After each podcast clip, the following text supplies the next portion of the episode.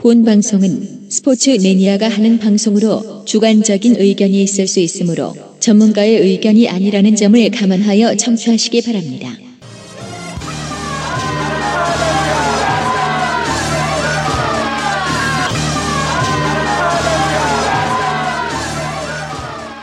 잭슨왕의 야구 추억팔이 출발하겠습니다.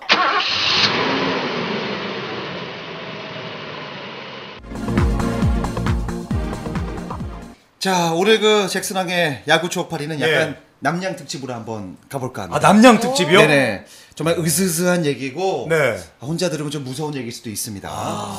아, 정말 모두에게 사랑받았던 야구 선수에서 한순간 잘못 선택으로 살인마로 인생을 마감한 해태의 4번 타자 이호성 이야기입니다. 아 이호성 선수. 네네. 아, 이 얘기를 하기 전에 음. 일단 그 억울하게 세상을 떠나신 내 모녀에게 일단 상가고인의 명복을 빌도록 하겠습니다. 네.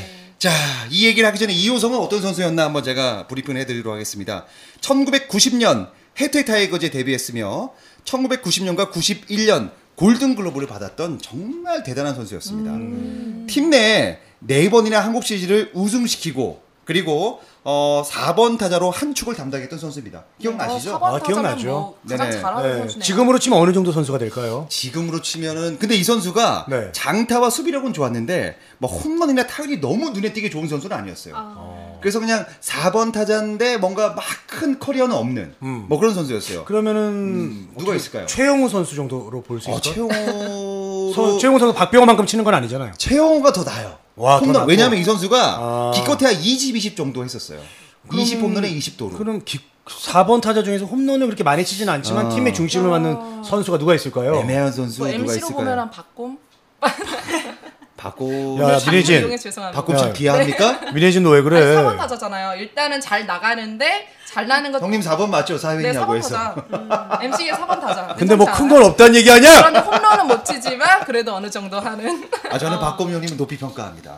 아, 진짜. 프로는 못 가지만 요즘 사회인 이런 그 겉절이 방송에서는 아니 뭔 소리야? 나 큰 방송 가고 싶어. 네. 그래서 아, 이 등번호가 27번이에요. 음. 이 선수가. 27 누구냐면 원년 홈런왕이었, 홈런왕이었던 김봉현 선수가 27번이었어요. 4번 타자 김봉현. 코스형. 어. 이 선수가 27번을 물려준 것만 봐서도 이 이호성이 얼마나 팀 내에서 대단한 선수였다는 걸 알 수 있었던 거죠.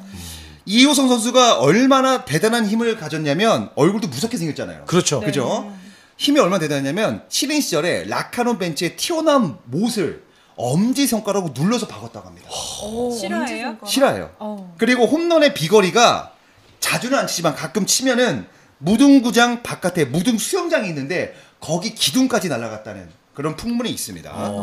싸움 실력은 더 대단했습니다. 광주 시내의 조폭 4명과 이 시비가 붙어 싸운 적이 있는데 순식간에 4명을 그냥 후려 패고 이때 그 경찰이 출동했는데 그걸 보고만 있었대요. 예? 너무 싸움을 잘해갖고 그냥 허, 보고 있었대 요 경찰이 어. 말리지도 못하고. 깡패. 네. 근데 깡패가 맞은 거야 네 명이. 어, 아, 경찰 그저 방조죄인데요. 그럼요. 예. 그리고 나서 이제 경찰서에 들어갔는데 이때도 이호성이라는 사람은 정말로 조폭에게 아주 거스리는 말을 합니다. 이런 얘기를 합니다. 앞으로 어디 가서 건달 족보 들먹이지 마라. 이 말은 조폭들을 정말 자존심 상하게 하는 말이거든요. 이 얘기를 하고 나가는데 조폭들도 한마디 말 못하고 깨갱거리면서 어. 이렇게 이호성은 정말 싸움이나 얼굴이나 힘이 대단한 사람이었던. 체형도 막 떡대도 좋은 편이에요. 그럼요. 어. 굉장히 몸도 좋고. 네. 그냥 한마디로 호남형이었어요. 딱 보면. 네네네. 자, 이 선수가 이제 이렇게 어, 활약을 하면서 프로야구에서 은퇴를 합니다. 음. 은퇴를 하고 나서 이호성 선수가 호성 웨딩홀이라는 웨딩홀을 하나 자기가 인수를 합니다. 음. 그래서 잘 나가요 사업가로. 실제로 여기서 이 기아 타이거 선수들 뭐 장성호 같은 선수가 여기서 많이 결혼식을 하기도 했어요. 어. 하지만 아, 2005년 실내 화상 경마장 사업에 이호성이 뛰어들면서 110억 억대의 부도를 내면서 완전 쫄딱 망하고 이후로 부동산 개발 관련 사기 혐의로 구속이 됩니다. 그 뒤로 보석으로 풀려나지만 여전히 빚이 많은 상태에서 지방을 이리저리 떠돌아다닙니다. 어, 파란만장하시네요. 그렇죠. 자, 지금부터 이호성이 이런 스토리였고 지금부터 이 내모녀 살인 사건이 시작됩니다. 네. 자, 이호성은 이혼을 하고 난 후 피해자 김여인을 만나게 됩니다. 음. 이 김여인은 은평구에서 참치집을 운영하고 있고 네. 이호성과 2년 동안 교제를 해왔고 어. 김여인의 주변 사람들에 의하면은 두 사람이 결혼까지 생각한 사이였다라는 증언들이 있습니다. 참치 집에서 나쁜 만났나? 보다. 네네, 뭐, 뭐 그건 잘 모르겠습니다. 자, 이호성이 얼마나 나쁜 놈이냐면 이 김여인을 피해자 김여인을 만나면서 다른 여자를 또 만나고 있었습니다. 그래요? 네. 일산에 사는 차모 씨인데 이 차모 씨를 기억하셔야 됩니다. 차모 씨와는 2007년 8월부터 만나기 시작해서 심지어 2007년 12월에는 동거까지 시작합니다. 이 차모 씨를 잘 기억하세요. 자, 2008년 사건 일치가 이랬습니다. 2008년 2월 15일 이호성의 내연녀 김여인은 갑자기 은행에 예치되어 있던 얼마 후 전세금을 낼 잔금 1억 7천만 원을 뽑아서 다섯 개 은행에 3천만 원, 5천만 원 나누어서 입금을 합니다. 네. 이게 이상한 거예요. 음. 어, 가- 그냥 갖고 있으면 되는데 1억 7천만 원을 나누어서 입금을 한 거예요. 그래요. 그죠? 왜 그러지? 이 장면이 CCTV로 잡혀서 확인이 됩니다. 네. 김여인은 은행에 나와서 흰색 수용차 조수석에 타고 있던 이호성이 자동차를 운전하고 있는 것으로 추정이 됩니다. 그러니까 이호성이 같이 가서 은행에서 돈을 나눠냈다. 자기 돈을 희한하잖아요. 음. 자, 그리고 난 후 2월 17일 오후 5시에서 6시경 김여인의 둘째 딸과 셋째 딸 19살과 13살이 집으로 귀가를 합니다. 네. 어. 자, 그리고 2월 18일 0시 10분 이호성의 내연녀 김여인은 퇴근을 하면서 횟집 종업원들에게 며칠 여행을 다녀오겠다라는 말을 남기고 연락이 두절됩니다. 그때부터. 네네. 이후 김여인의 세 딸도 역시 18일 이후로 연락이 두절됩니다. 뭐지? 세 딸이요? 세 딸, 세 명의 딸도. 딸이 셋이었어요? 네네. 오. 그 내모녀 몰이 살인 사건이. 아, 그랬군요. 네, 김여인과 세 딸. 아, 진짜. 그리고 2월 18일 오전 김여인은 다섯 개의 은행에 아까 말했죠. 1억 7천만 원을 모두 이렇게 나눠냈잖아요. 네. 그 돈을 인출을 합니다. 어. 그 기록이 찍혀요. 다섯 개를 각 다섯 개를. 갑자기 나눠서 낸 돈을 갑자기 또 그거를 1억 7천만 다 한꺼번에 이- 인출을 해요. 아, 김여인이 직접 그건 모르죠. 그건 모르고. 찍힌 거죠. 그러니까 아. 나누어서 찍은 거는 김여인이 그 한 건 맞고 이 돈을 인출한 건 기록서만 나오고 있고. 자, 그날 오후 4시에서 5시쯤 서울 마포구 창전동 김여인 아파트에 김여인 소유의 SM5 수용차를 주차하는 남성이 목격이 됩니다. 네. 혼자 경찰은 이날 이날 오전 18일 이날 오전 오후 무렵 이호성이 김여인의 아파트에서 김여인의 세 딸을 죽인 것으로 어머. 추정이 된다고 얘기를 진짜로 합니다. 죽였어요? 그거는 확실하게 나오지 않으니까. 근데 이게 나중에 국가수 조사 결과 김여인의 둘째 딸과 셋째 딸 아까 말했던 19살과 13살 집으로 귀가했다고 했잖아요. 네. 이 국가수 조사 결과 경부 압박으로 이한 지식사로 밝혀졌습니다. 어. 그러니까 목을 조른 거죠. 아. 이렇게 그 밝혀졌습니다. 야구 선수 저 팔힘이 얼마나 세겠습니까? 정말 이호성은 네. 나쁜 사람이에요. 네, 네. 진짜. 어머.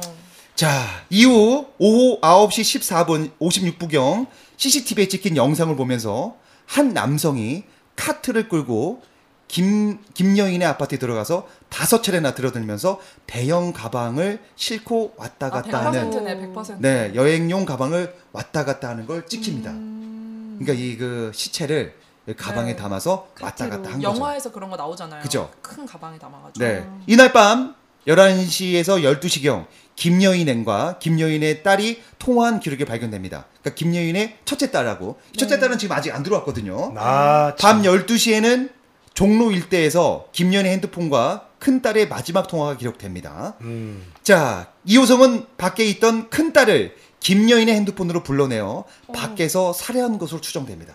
어휴. 국가수 수사 결과 첫째 딸의 사인은 둔기에 의한 두개골 골절. 와. 그러니까 어떤 몽둥이나 이런 걸로 두개골을 내리친 아니, 거죠. 그건 한두 번 해본 그런 게 아닌데요? 그 사람 죽이는 것도 쉽지가 않잖아요. 그러니까 이제 이호성 이 사람이 야구 선수니까 이 배트로 그랬- 뭐 이런 네. 걸로 추정이 되는 거죠. 뇌출혈로 의한 머리 손상으로 사망을 했습니다. 자 여기서 이제 사망이 됐고 여기서부터 웃깁니다. 2월 19일 새벽 4시경 김여인의 큰딸 휴대전화가 전남 화순의 한 기죽에 잡힙니다. 서울 마포에 있다가 갑자기 전남 화순으로 갑니다. 화순이요? 7시 19분에는 호산, 어, 호남 고속도로의 상행성 광주 장성 나들목 구간 CCTV에서 김여인의 흰색 SM5 수용차가 목격이 됩니다. 왜 어. 여기까지 갔냐? 알고 보니까 이호성 정말 대단한 사람이다. 인부를 시켜서 화순의 그 부근에 산에다가 구덩이를 파괴합니다. 인부를 시켜서 인부에게는 자기 그. 자기 부모가 이제 여기 매장을 할 거니까 아. 여기다가 이제 좀 파달라. 자기 혼자 파기 힘드니까. 그래서 그걸 시키고 보내고 거기다가 시체를 묻습니다. 아 무섭다 진짜 무서워. 대단한 사람이에요. 자기가 파기 그 싫으니까 영화 시나리오 같아요, 그냥. 네, 인부를 시킵니다. 그리고 이호성은 어, 광주 남구 진월동에서 평소 알고 있던 지인 이모 씨에게 현금 5천만 원을 전달하고 그 돈을 자신의 형에게 입금해 달라고 부탁을 합니다. 1억 7천만 원을 자기가 갖고 있었겠죠. 음. 오후 4시쯤 김여인의 핸드폰으로 김여인이 운영하는 식당 주방장에게 주말에 식당을 잘 부탁한다고 이런 메시지를 또 보내기도 합니다. 어 예 예 예. 어, 치밀하네요. 네, 시나리오를 좀 만들기 위해서 2월 20일 오후 6시 18분 김여인이 사는 아파트에 누군가 김여인의 차를 주차해 놓고 나갑니다. 음. 이때 음. 이 CCTV에 네. 영상에 어. 이것이 이호성인가 아닌가 논란이 생겼어요. 그러니까 이호성 말고 다른 공범이 있다라는 그때 맞아 맞아 그런 얘기 있었어. 누굴 시킬 수도 있잖아요. 그죠? 이렇게 이제 뭔가 혼란을 주기도 합니다. 음. 자, 그리고 나서 본격적인 수사가 시작됩니다. 이때까지 몰랐던 거예요. 2월 20일 김모 김 김여인의 오빠가 자신의 동생과 연락이 되지 않는다 걱정하기도 하면서 그렇죠. 2월 24일 김여인과 김여인 딸 모두 핸드폰 통화가 안 되니까 역시 걱정을 합니다. 걱정되죠. 그러면서 2월 26일 오빠가 너무 걱정된 나머지 지구대 경찰에 연락을 하여 아파트 문을 억지로 물, 열고 들어갑니다. 네. 근데 거실 등이 깨진 것 외에는 이상하게도 집이 워낙 깨끗하기 때문에 네. 어. 컴퓨터도 켜져 있고 네. 별다른 의심을 하지 않고 돌아섭니다. 네. 어디 여행을 갔겠구나 생각을 합니다. 네. 그리고 나서 3월 3일 역시 연락이 안 되니까 그리고 이 딸들이 학교 개학 날짜가 다가간데도 불구하고 여행지에서 돌아오지 않으니까 음. 이때 당시 또 식당에 찾아가서 종업원들에게 사장님도 출근하지 않으니까 이때 다시 오빠가 경찰에 내 모녀 실종을 신고하게 됩니다. 음. 어. 그리고 3월 3일 실종 신고가 들어오자 경찰은 수사를 시작했고 김여인 아파트 CCTV를 확인한 결과 네. 이 여행용 가방이 왔다 갔다 하면서 한 남자가 그거를 뭔가 뭔가 이상하잖아요. 그렇죠. 수사를 저- 본격 신사를 합니다. 네. 누구라도 의심하죠. 네. 자 그리고 경찰은 김여인의 주변 사람들로부터 김여인의 남자 관계를 수사하면서 전 해태 타이거즈 이호성 선수와 가깝게 지내는 사이라는 증언을 듣고 어. 이호, 이호성을 추적하게 됩니다. 그렇게 되겠죠. 네. 그리고 CCTV를 보여준 결과 이호성과 비슷하다는 얘기를 음. 증언을 아. 나오게 되죠. 네. 무섭지 않습니까? 무섭습니다. 예. 자 그리고 3월 7일 이호성에게 출국 금지 조치가 내립니다. 음. 자 그리고 음. 3월 8일 언론에 이건 다 아실 거예요. 유명 야구 선수가 네모녀 실종 사건과 관련이 있다는 보도가 나옵니다. 이때 네. 정말 아. 9시 뉴스에 나오고 난리 났었어요. 아, 그때는 정말 충격적이었어요. 네. 이때 이호성이 누구랑 있었냐? 바로 아까 참모 참모 여인 내연녀 그 와중에 어. 그 사람과 어, 있었습니다. 어. 이때 일산 경마장에서 차 여인과 어머. 데이트를 하면서 즐겁게 즐겼다는 제보가 있었습니다. 아, 근데 그거 너무 무섭네요. 잠깐만요. 그러니까 한때 좋아했던 여자를 아, 잔인한 방법으로 살해를 하고 음. 심지어는 그 딸까지 살해를 하고 그렇죠. 그리고 지금 이제 조- 경찰은 조사를 하고 있는데 그 와중에 또 다른 여인 참호 씨하고 그렇죠. 어, 희낙낙 데이트를 즐기고 있었군요. 그러니까 정말 이 사람이 사이코패스이 아닐까. 음. 대담하고 네. 누굴 살인했으면 굉장히 불안했을 제정신인 사람은 아니네요. 우리 보나 씨는 어떻게 생각합니까? 아, 굉장히 무섭네요. 그게 답니까? 저는 이 사건을 사실 처음 들었는데요. 네. 무섭고 뭔가 음. 이렇게 정상적인 범죄의 사람은 아닌 것 같다는 그런 생각이 음. 듭니다. 자 그리고 나서 어, 3월 8일 이 일산의 경마장에서 차 여인과 데이트를 하는 모습이 보이는데 음. 이호성이 얼마나 나쁜 사람이냐면 음. 이 차이녀 네. 차 여인에게 네. 돈을 4천만 원을 주기도 했습니다. 이 4천만 원이 무슨 돈이냐? 아, 김여인 돈 아니에요? 김여인을 죽이고 남은 돈. 여러분 이게 어. 사람입니까 진짜? 그리고 이호성은 차 여인과 이 31시간, 그러니까 사건이 끝나기 전까지 이호성이 자살하기 전까지 같이 있었어요. 네. 자 그리고 3월 8일 3월 2008년 3월 9일 이호성은 늦은 밤 이 경찰에게 쫓기고 현상 수배가 되면서 성수대교에서 차 여인과 마지막 만나서 술을 마시고 대화를 나누고 이호성은 차 여인을 택시로 보내주고 그리고 성수대교에서 뛰어내려서 자살을 하게 됩니다. 네. 어. 이제 뭐 음. 워낙 이제 좁혀 오니까 빠져나갈 구멍도 없고. 네. 그리고 나서 어, 이 공개 수사로 들어서고 나서 이때 당시 현상금이 300만 원이었다고 합니다. 그리고 나서 이호성이 나중에 익사로 발견이 되죠. 이호성이 이제 죽고 난 뒤에 빈소에 조문객이 단 한 명도 오지 않습니다. 누가 오겠습니까? 심지어 이 장례식장의 장례 명단에도 이호성이라는 이름을 볼 수가 없었습니다. 유족들이 조용히 끝내려고 이름도 올리지 않았다고 합니다. 이호성이 자살 전 편지 형식으로 몇 가지 유서를 남겼습니다. 아, 이런 유서가 있었습니다. 형에게 보낸 유서에는 어머니와 형, 아내, 전, 전 부인이죠. 아이를, 아이에게 미안하고, 감정, 미안한 감정을 얘기하고, 특히 아들을 잘 챙겨달라는 문구를 남깁니다. 지 아들을 챙기고, 남의, 남의 자식은, 자식은 다 죽이고. 네, 남의 딸 죽여놓고 이게 말이 됩니까? 네. 그런 말이 나오나? 자, 이러고 나서 이호성이 죽고 나서 모든 게 그냥 끝납니다. 수사가. 근데 미스테리가 좀 남았습니다. 네. 뭐냐? 음. 아, 2005년 그 이호성의 동업자이자 그 광주 지역 모 조직폭력배 행동대원이었던 이 조모 씨가 이호성을 만나러 간다면서 집을 나선 후 실종이 됩니다. 음. 어. 그때 이 사람들은 그 이호성의 공범이 바로 이 사람이다. 어. 라는 얘기하면서 과연 공범이 있었냐. 음. 그러면서 뭔가 미스테리가 끝납니다. 음. 이호성이 죽고 난 뒤로. 네. 자 그리고 이게 가장 미스테리입니다. 김여인 있죠. 김여인의 전 남편이 자살을 해요. 어. 이 사건이 있기 이후에요? 전에 아, 있기 그 전에. 전에 그것도 뭔가 좀 석연치 않네. 근데 이때 이호성을 만나고 있었다는 말이에요. 그러니까 뭔가 이호성 주변엔 여러 사건이 발생하는데 네. 이거마저도 이호성이 뭔가 하지 않았냐 음. 라는 미스테리가 남습니다. 다 미스테리로 남아 있는 예, 아니 뭐 섣부르게 판단할 수는 네. 없겠지만 그 전 남편의 자살도 네. 뭔가 조금 좀 약간- 영향이 있을 수 있다. 네. 석연치 않네요. 이게 풀리지 않은 미스테리죠. 그리고 또 하나 이호성과 마지막까지 대화를 나눴던 우리 차여인은 이런 얘기를 합니다. 이호성은 채무 관계가 복잡하였지만 그렇게 돈에 쪼달리지 않아서 돈 때문에 범죄를 저질 정도는 아니다라는 증언을 하게 됩니다. 음. 그러니까 제가 조사해 보니까 겨우 1억 7천만 원이거든요. 네. 그 김연에게 가져온 돈이. 네. 근데 이호성의 채무가 110억이잖아요. 그러니까, 채무가? 그러니까 110억인데 1억 7천 때문에 네. 어. 그 여자와 그러니까 그세 딸을 죽였을까? 아니 김여인하고 그 음. 딸들 예쁜 딸들을 죽일 이유가 없어. 왜 죽이는 거야 도대체? 제가 제 추측에 의하면 제 느낌인데 네. 네. 이 110억 이 필요한데 고작 1억 7천을 가로챘다고 해서 죽였을까요? 아 근데 채무가 왜 이렇게 많은 거예요? 그러니까 이게 뭐냐면 2005년 그 화산 경마장 사업 실패로 사업 실패. 예, 화, 경마장 음. 이게 반대가 심했어요. 지역 주민들에게 무슨 도박장이냐 해서 그래서 부도가 났는데 110억의 부도를 냈습니다.